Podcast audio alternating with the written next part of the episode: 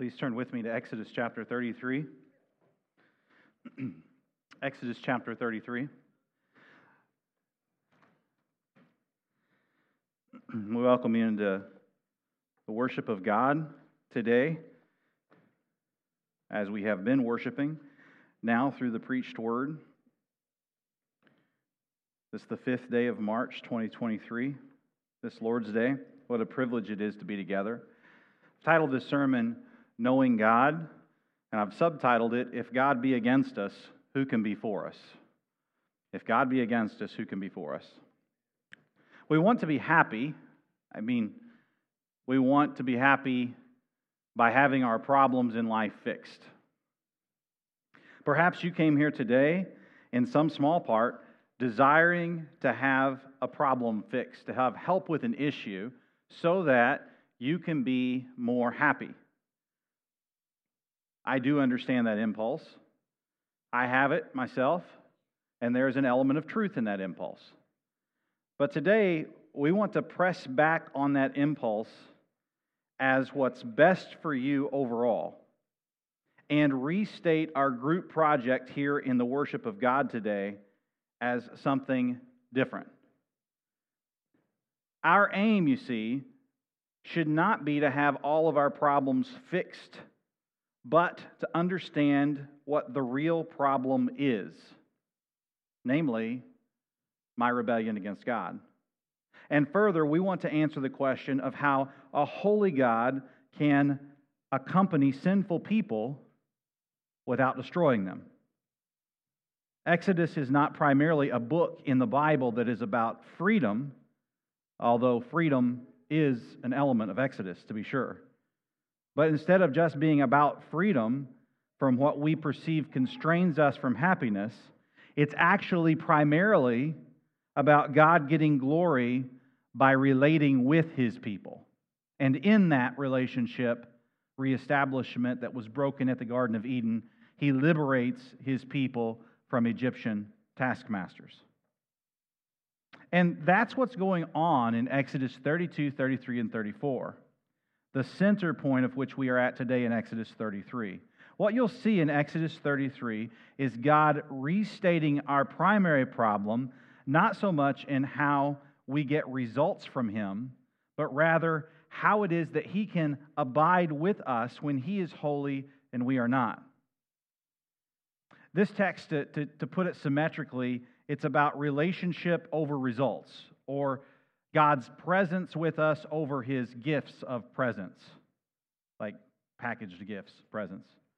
Uh, God over a garden, or fellowship over heaven. Heaven would be hell without God. What makes heaven heavenly is the very presence of God. What makes our worship heavenly is God with us. God is our inheritance. And we will see that today in the danger of the loss of God's presence, verses 1 to 6, and the sweetness of God's presence, verses 7 to 11. And with Moses hoping for, interceding for, mediating for more of God's presence in verses 12 to 23. So, briefly, you'll see in the first six verses, not God's presence, what that might look like. And then, secondly, you'll see in verses 7 to 11, God's presence with a few. And then, in the longer section, verses 12 to 23, you'll see God's presence desired for the many or for all of his people. So there's a danger without, a delight in, and a desire for God's presence for the many. And that's how you'll hear it preached today, Lord willing. But in summary, this text is about the greater good of God's presence than the stuff that God can provide. Idolatry is putting anything in the place of God, including the stuff He can provide for us. And that idolatry can come in goods, services, politics, business, family. It can come in all sorts of shapes and sizes and ways and means. And often this comes in what we want to see rather than interest in knowing God by what He has said, which will be a, a really pivotal part of understanding the density of our 23 verses today. So let's read it together now and investigate further. Exodus chapter 33, knowing God. If God be against us, who could be for us. Exodus 33 1. The Lord said to Moses, Depart and go up from here, you and the people whom you have brought up out of the land of Egypt, to the land of which I swore to Abraham, Isaac, and Jacob, saying, To your offspring I will give it. I will send an angel before you, and I will drive out the Canaanites, the Amorites, the Hittites, the Perizzites, the Hivites, and the Jebusites. Go up to the land flowing with milk and honey, but I will not go up among you, lest I consume you on the way, for you are a stiff necked people. When the people heard this disastrous word, they mourned, and no one put on his ornaments. For the Lord had said to Moses, Say to the people of Israel, You are a stiff necked people. For a single moment I should go up among you. If for a single moment I should go up among you, I would consume you. So now take off your ornaments, that I may know what to do with you. Therefore, the people of Israel stripped themselves of their ornaments from Mount Horeb onward. Verse 7. Now Moses used to take the tent and pitch it outside the camp, far off from the camp, and he called it the tent of meeting. And everyone who sought the Lord would go out to the tent of meeting, which was outside the camp. Whenever Moses went out to the camp, all the people would rise up, and each would stand at his tent door and watch Moses until he'd gone into the tent. When Moses entered the tent, the pillar of cloud would descend and stand at the entrance of the tent, and the Lord would speak with Moses. And when all the people saw the pillar of cloud standing at the entrance of the tent, all the people would rise up and worship, each at his tent door. Thus the Lord used to speak to Moses face to face, as a man speaks to his friend. When Moses turned again into the camp, his assistant Joshua, the son of Nun, a young man, would not depart from the tent. Now, verse 12. Moses said to the Lord, See, you say to me, Bring up this people, but you have not let me know whom you will send with me. Yet you have said, I know you by name, and you have also found favor in my sight. Now, therefore, if I have found favor in your sight, Please show me now your ways, that I may know you in order to find favor in your sight. Consider this, consider too that this nation is your people. And he said, My presence will go with you, and I will give you rest. And he said to him, If your presence will not go with me, do not bring us up from here. For how shall it be known that I have found favor in your sight, I and your people? Is it not in your going with us so that we are, a, we are distinct, I and your people, from every other people on the face of the earth? And the Lord said to Moses, This very thing you have spoken, I will do, for you have found favor in my sight, and I know you by name. Moses said, Please show me your glory. And he said, I will make all my goodness pass before you, and will proclaim before you my name, the Lord. And I will be gracious to whom I will be gracious, and show mercy on whom I will show mercy. But he said, You cannot see my face, for man shall not see me and live. And the Lord said, Behold, there is a place by me where you shall stand on the rock. And while my glory passes by, I will put you in a cleft of the rock, and I will cover you with my hand until I have passed by. Then I will take away my hand and you shall see my back, but my face shall not be seen. May God bless the reading of his word and to minister grace unto everyone who hears. Now let us consider the first six verses. Let's consider the danger of the loss of God's presence. The danger of the loss of God's presence. I wonder if you'd take this deal that is articulated here. You can go to the beneficial land but I'm not going to go with you. That's the deal that's proposed in the early part of Exodus 33. In this analogy, this dramatized interaction, not by which God is changing, but by which Moses is changing to better understand the attributes and nature of God. Often we live as though we would take this deal. Here's how it looks you want God to bless you, to forgive you, to rescue you from hell, to protect you, to provide a spouse or a job or good health for you, but you don't really want God Himself. You don't want the demands His presence makes. You don't want to make the changes His presence demands. You don't want holiness. And so this deal looks like a good deal. And I'm not preaching to you, I am talking to myself and to you. Our tendency, my tendency, even as I consider you and pray for you, and hopefully as you do for me, is to want what God can provide ever so subtly more than God. And you say, well, that's a distinction without a difference. And I think Exodus 33 says it is not. To want God and gain his benefits is one thing, to want his benefits and not God is quite another. You understand, I think. Perhaps an illustration from the Bible will do. Consider the trap of the devil's temptation as recorded in both the fourth chapter of Luke and Matthew in the Gospels. As you think about the trap of the devil's temptation, you might be able to think through how it's talked about and how Deuteronomy is quoted, but there is a point in there where the devil, in his attempt to tempt Jesus, in fact says, You can have all this stuff, all of it, just serve me. Just acknowledge me.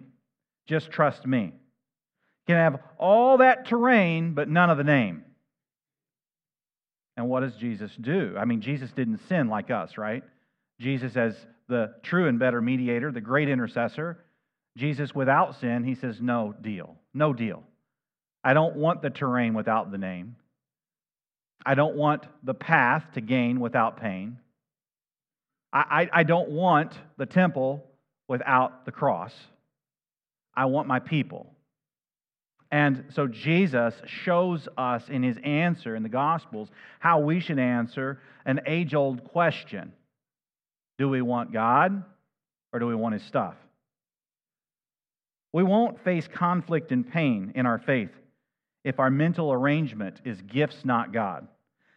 We won't face long suffering with other members in the church if our arrangement is church, not Christ. Some people are happy to relate to the church. Tim Chester writes about this in his commentary on Exodus 33. He says it like this They want the benefits that the church brings they want a place to hang out, or they want a group of people who will help them out. Or they even want forgiveness that Christians talk about because they live with guilt and shame. But they do not really want God. They do not want God, the Holy One, the consuming fire, the glorious presence, the one who calls sin adultery, the one that is angered by our compromise, the one who insists on the pursuit of holiness. For without holiness, no one will see God. God is heaven, and without his presence, all else is nothing. We are nothing without God. If we learn nothing else from the Garden of Eden episode, we ought to learn that. Why are you a Christian, Christian? Is it because of some blessing that you want? That's fine. But God's blessing in the gospel is beyond measure, and God Himself is the blessing. Learn from Moses, who, despite all of his faults, and, and they were many, at this juncture is pursuant of God for God's own sake. And in fact, it's, it's evidenced by the fact he's willing to set in that desert rather than go to the land of the milk, of milk, filled with milk and honey, of all these good things, and to sit there instead if God won't travel with them. What drama is articulated here in the early parts of Exodus 33? For our sake. For our sake. If you only love God's blessing, then your faith may falter when life gets difficult, and it will. If you only love what God gives, then what will happen if He ever withholds? Think about the lessons of the book of Job, one of the older books in the Bible. Job says, The Lord gives and the Lord takes away. Still, I will choose to say, Blessed be the name. Emphasis on His name. And the benefit of Him over and above the stuff. Imagine a woman who married a man for his house or his car or his money. You might hear her saying, I prefer it when he's away for work, when he's not around. That's not the covenantal idea of marriage, now, is it?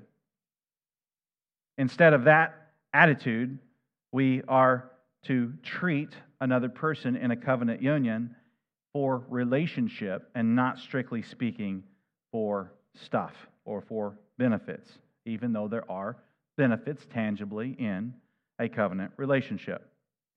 We should not treat God like that. We should pursue God because knowing God is the blessing, looking forward to eternity because it will be with God. Mike McKinley asked the question differently. He says, It's worth asking ourselves if heaven gave me everything the job, the girl, the guy, the car, the health, the wealth but Jesus wasn't there, would I be content to be there? Or if heaven gave me nothing except Jesus, would I be satisfied? Deep down, I think often our answer is yes and then no. And that's because we still love things, we're still attached to things a little bit too much. And the love of the Lord Jesus, far, far too little. Let us not seek the tangible benefits of the church without Christ or gifts without God. Let us come together for worship of God because God has redeemed us and because He's holy and because we want to know more of Him. Stuff doesn't get to the root of our deepest need anyway. We think it will make us happy, but we know if we think about it that it will not. I mean, who among us has not wanted something really bad, gotten that thing, and then still been discontent once you had that thing? You know, that, that car or that significant other or or, or even, even heaven forbid, that, that child or whatever it is, that will not fulfill you at your deepest level. It might be beautiful, might even be good. But to have that and to not have God at the center of your life, as He is at the center of the universe, will not bring lasting peace and joy and goodness. Think about 1 Corinthians 13 11 to 13. It's a passage that's often read at weddings. It's a love passage, but it really isn't set for weddings at all. If you understand it in its context, it's set for the church, her giftings, and for how to do corporate worship. And in that passage, Paul writes of the partial nature of our knowing in this present evil age. Even as redeemed people, we are to grow in what we know, but we lack perfection in knowing. And he writes it like this When I was a child, I spoke like a child, I thought like a child, I reasoned like a child. When I became a man, I gave up childish ways. For now we see in a mirror dimly, but then face to face. Now I know in part, then I shall know fully, even as I have been fully known. That really gets at it, doesn't it? it then it talks about faith, hope, and love with the greatest of these love. But what is love but that we are known? I mean, if you, if you drill deeper, what I'm trying to get you to consider is even your original premise of I'm happy if I get what I want. It falls flat just, just based on kind of common logic and experience. You get what you want in life sometimes, and you're still not content.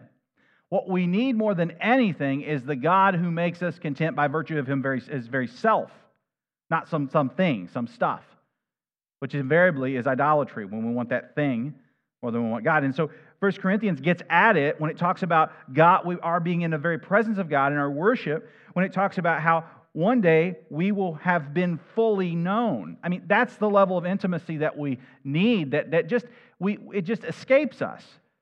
I mean, some of us don't think we can get close to intimacy at all. And some of us, even in life, we get closer to intimacy, and yet it still just isn't quite what we want it to be for one reason or another. Why? Because nothing, no relationship in this life, in and of itself, can bring the contentment and the happiness and the fulfillment that a relationship with God can that relationship becomes the frame for every other healthy relationship. It's about God.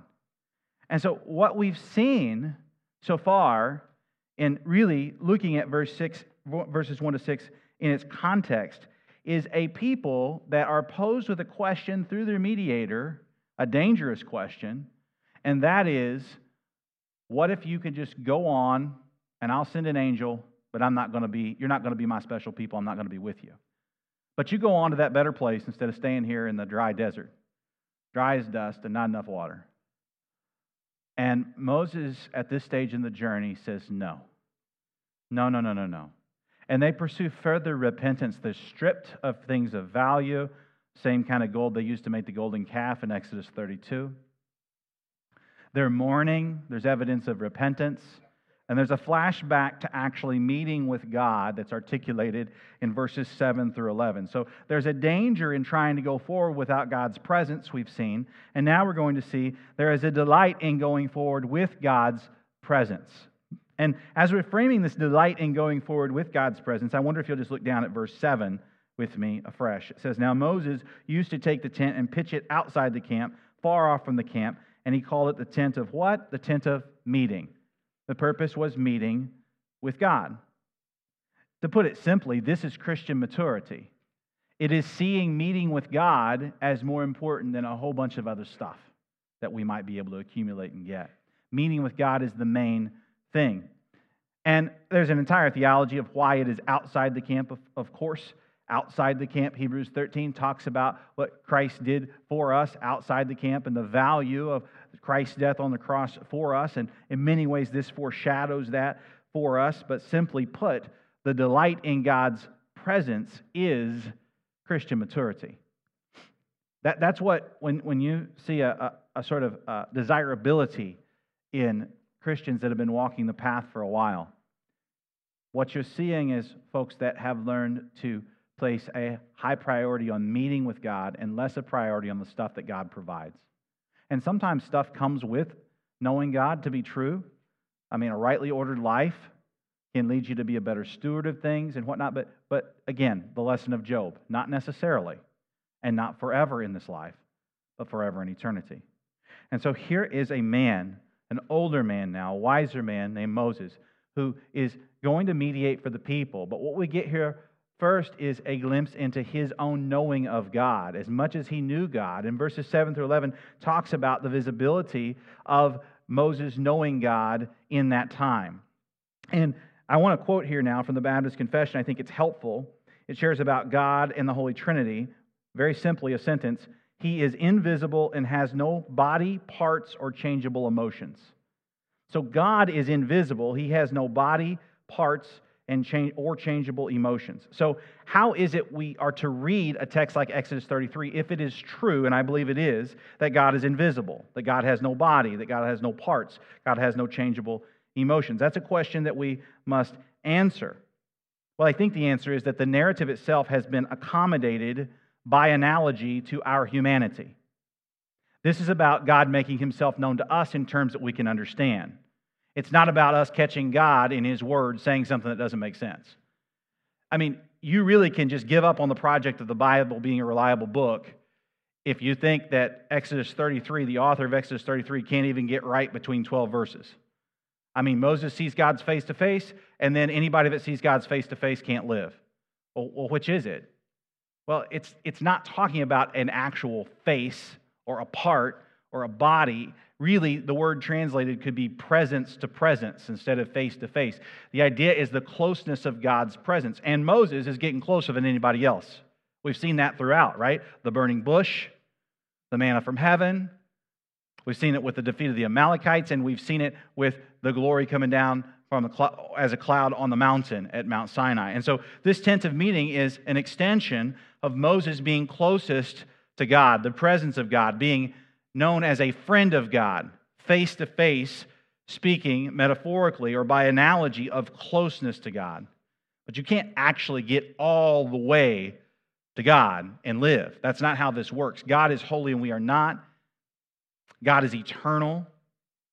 God has always been. God always will be.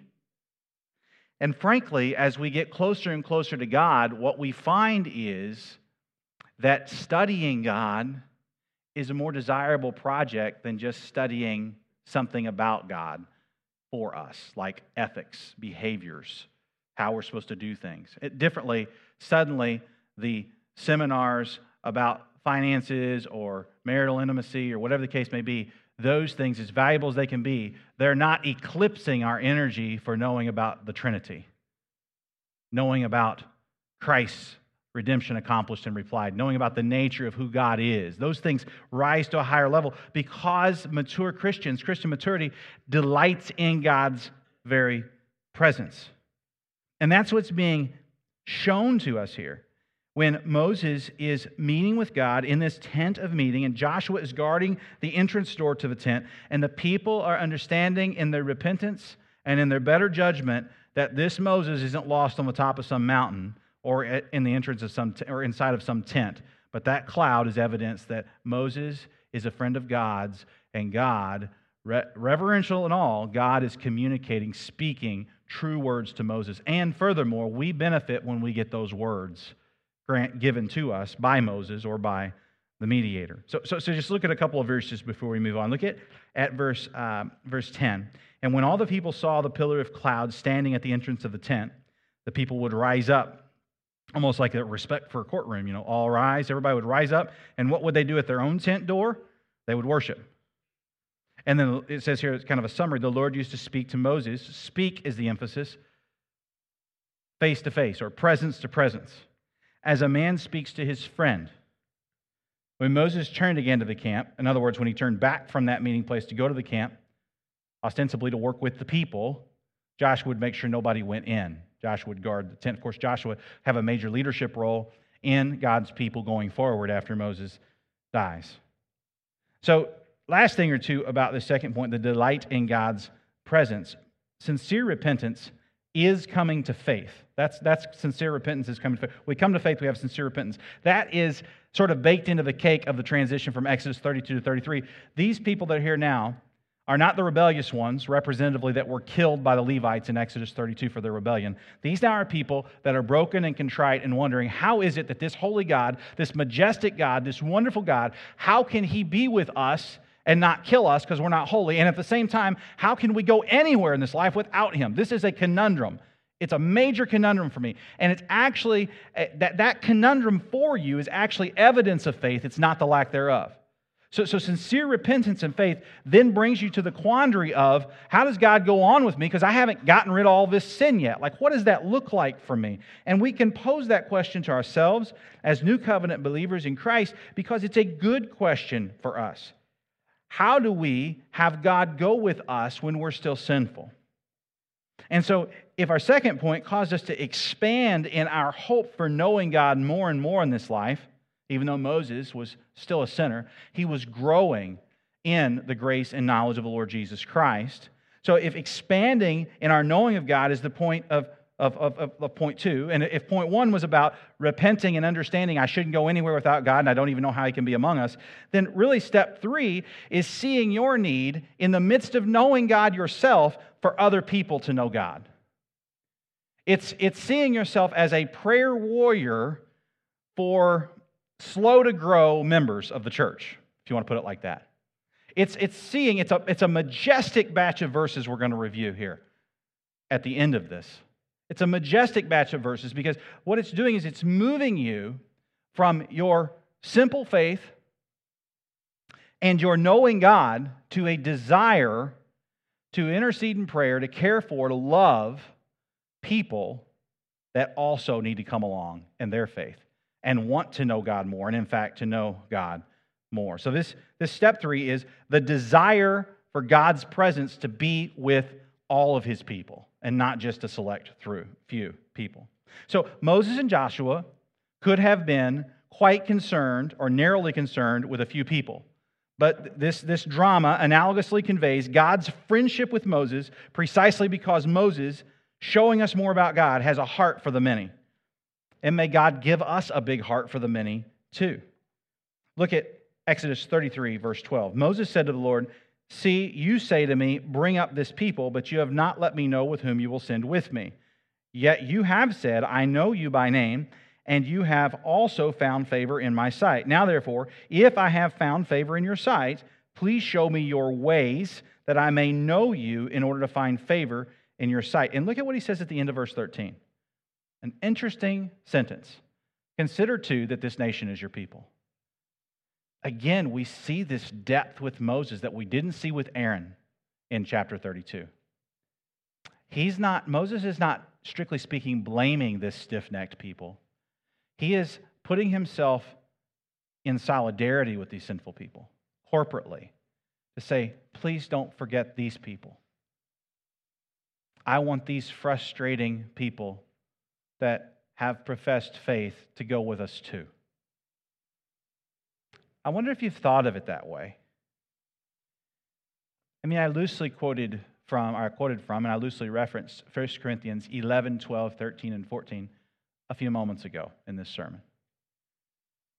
And having preached through the entire book of 1 Corinthians and considered it as a book about the doctrine of the church, about God's people, what I think I understand from those passages is that God uses his church and the, the, the means of grace in our corporate worship, our time together, our lives together, and the giftings of the people He's gifted you, He uses His church to help all the people get to glory, to help everybody get there in the church, all the true believers to get there.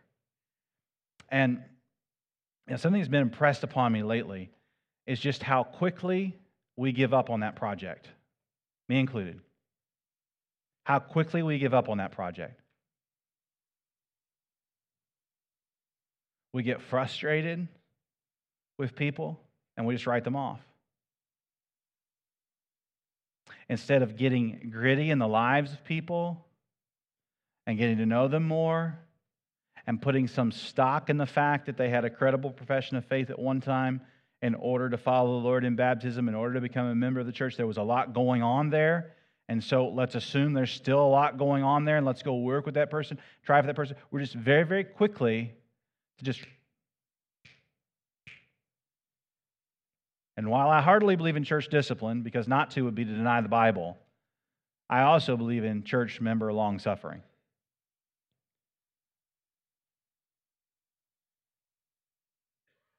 I mean, we can get to some pretty low places as Christians, can't we?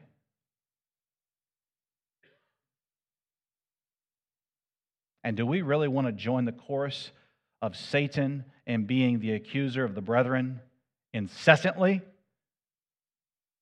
Because of some need inside of us, some insecurity in us, some issue where we can't believe the grace of God could extend to that brother or that sister that's in that place. No, it can.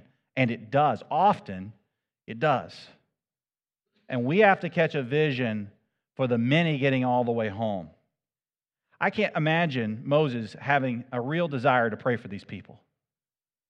I mean, just read the Pentateuch on balance for how they treated him. They thought he was dead. They wanted to replace him. They didn't want to follow him.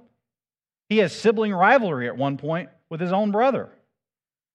I mean, I can't imagine a people with this kind of a stiff neck that have done or will do these sorts of things. I can't imagine that he would want to put himself in place of them. That he would say, as he said in chapter 32, Lord, I'd rather it be me that doesn't inherit you than them.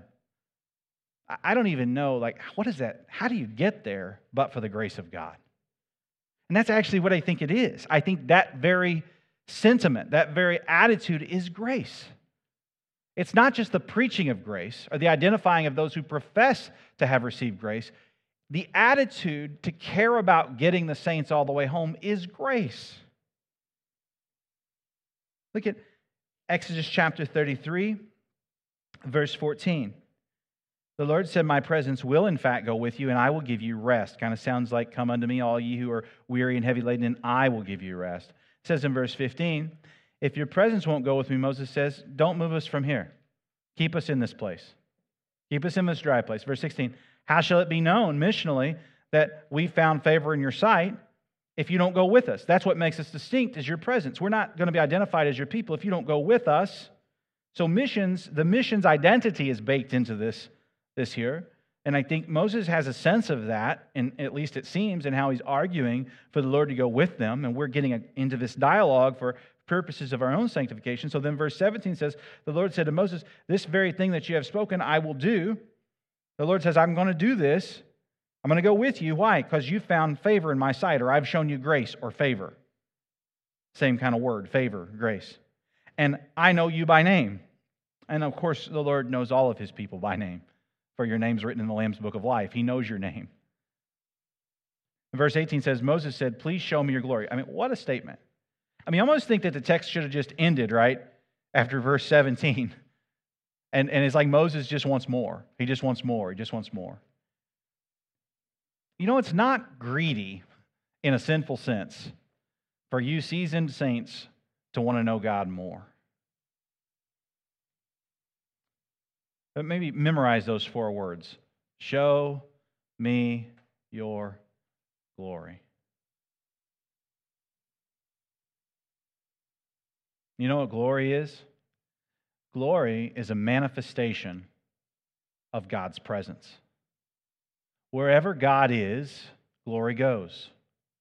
That's why Isaiah 6 8 says, Holy, holy, holy is the Lord God Almighty. The earth is filled with his holiness. It's not what it says. The earth is filled with his glory.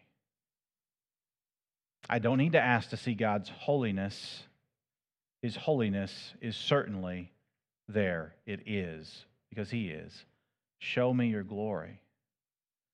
I want to know you more. Knowing God, that's the project, not getting stuff.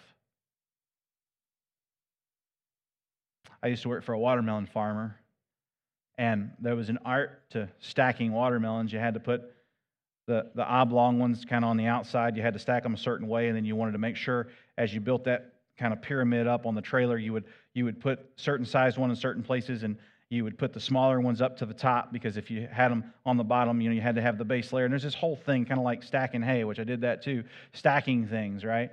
And I remember talking about that phenomenon. I remember a guy saying to me once something about rocks. You probably heard this one somewhere along the way. If you put that big rock in there first, and then the medium sized rocks and the smaller rocks and the sand will fit, and you can fit a whole lot more in that container. But if you go to put the sand in and then the little rocks and the medium rocks, and you try to fit that big rock in last, what happens? That big rock just kind of sticks out the top and it never does go in there. You've probably all heard that, or many of you have heard that. If not, now you have, and we're all on the same page.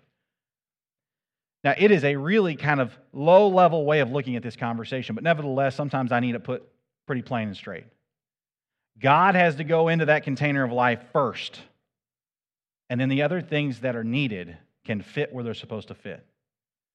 But if you incessantly try to go where you're going to go without God, it's not going to fulfill it. If you incessantly try to live your life with God as a, as a, as a cherry on top, as something extra, God does not, He's jealous for you, chapter 34 is going to say. He, he does not play on those terms. You're not going to be satisfied. And that's what Exodus 33 is. It's kind of a clarion call to look to those that have gone before us and those among us that are more mature than us and to say, there's something to God being the center of that person's life that's more important than stuff. You've heard it said, you cannot serve both God and money. You'll hate the one and love the other. You can't serve God and what money can provide, the stuff. You'll hate the one and love the other. It's an either or proposition. God has to be the center. And again and again, that's why we repent every Sunday. It's why we confess our sins, it's because we are prone to wander. And we need to be reminded again and again. But seek ye first God and his kingdom. And all these things, those will be added unto you in the measure they're supposed to be. Matthew 6 33, they'll be added. The desire of God's presence to be with his people, not just a few, but all of God's people, is what Moses is showing us James Boice, quoting Arthur Pink, said, Here we see a bold type of mediator prevailing in intercession for a sinful people. Not only in averring the wrath of God, which we see him do in chapter 32, but in securing God's continued presence in their midst. The negative and the positive aspect of saving work. We must be forgiven but as a continually sinful people, we need a solution to have God's abiding presence. So Moses is the mediator of the Mosaic covenant, and he understands the project of God, and so far as he understands it, is to reestablish the fellowship, the presence, and knowing of God that was lost in the Garden of Eden. That's the, that's the project of the tabernacle, which of course will be lost again. And so, where does all of this go? The need for God's presence with his people. Well, it goes all the way to Christ now, doesn't it? God's name, the Lord, is how the incarnate Lord God Himself will be known, as in the Gospel of John. The I am, who is the bread of life, the door to the tent tabernacle of heaven, the way, the truth, and the life. No man cometh to the Father but by me, He says. He is the I am. Jesus is God, and His justice will be served in the due time. From Exodus 33 time standpoint, His justice will be served on the cross, and He will show mercy upon mercy to many more than just a few. He'll bring many sons to glory. And in Paul's letter to Romans in chapter 9, he quotes Exodus 33 19 to demonstrate God's definition of benevolence in showing mercy to his redeemed people. It is true that not all will be saved, but many will, and that's grace. Look at Exodus chapter 33, verse 19b. You don't have to turn to Romans to see it. Just take my word. It's quoted in Romans chapter 9 to make a point about how gracious God is to save his people. It says, You'll proclaim my name, the Lord, and I will be gracious to whom I will be gracious, and I will show mercy on whom I will show mercy. My, my, my.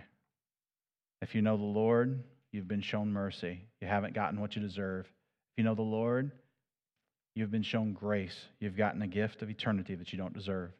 Sins wiped away, and a manner for fellowship to be had not only now, but into eternity has been had because of Christ, not because of Moses. We needed a prophet like Moses that was better than Moses, one who had never sinned and yet would become sin for us. That's Jesus Christ, our Lord.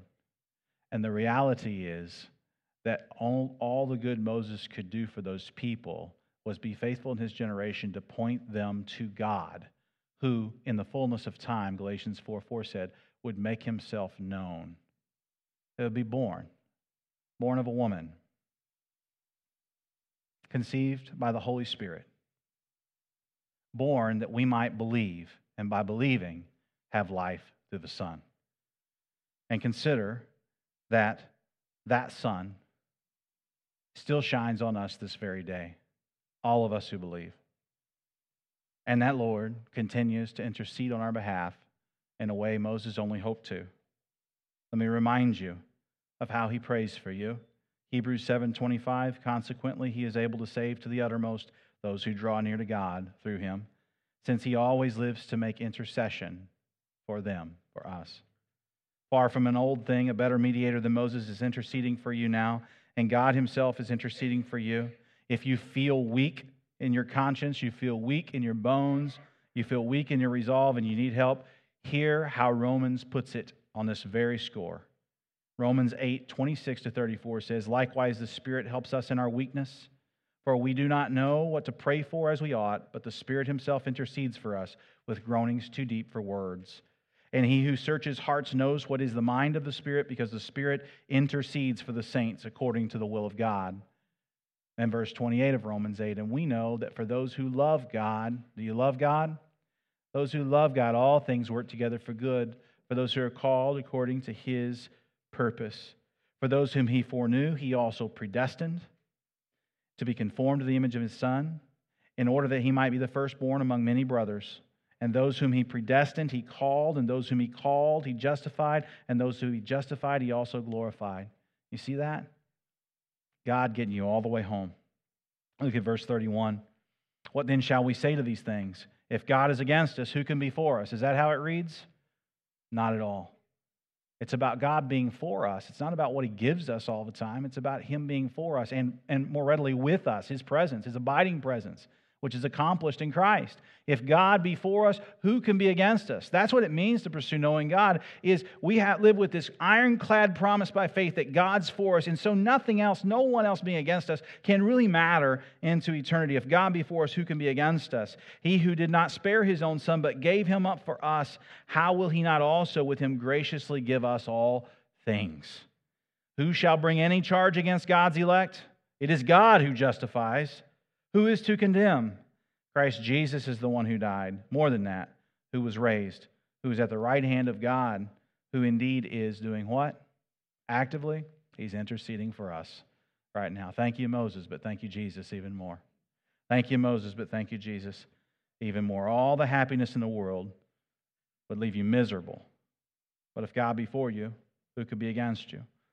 All the troubles in the world would leave you hopeful. If God be for you, who could be against you? I wonder if you've come to terms with God being for you. If you haven't, I hope you'll put your faith in Jesus Christ this very day. Young person, hear me. What riches you've been given to hear this gospel now. There are parts of the world that haven't heard of the fame of our Lord and the distinctness of his people. And you'll not stand unjudged on the day of the Lord if you rebuff that offer to salvation. Come to Christ now. Receive him now. Step in the light of his presence now. Older person, come to faith now. Busy and middle aged person, come to faith now. You don't have time for it. You don't have time to not have God with you and for you and by your side. Life will never be complete. You will never be content. You'll never be satisfied, and you won't be happy until Christ is at the center of your orbit as he is at the center of all the orbit, sustaining all that is and will be. It's all working together for good for those who God knows, those that seek to know God, for those that stand to see a beautiful vision on their last day, the day when they'll see the one that they seek, the day in heaven when we'll see our Lord. Let us take a few moments to consider silently our prayers and then to pray together.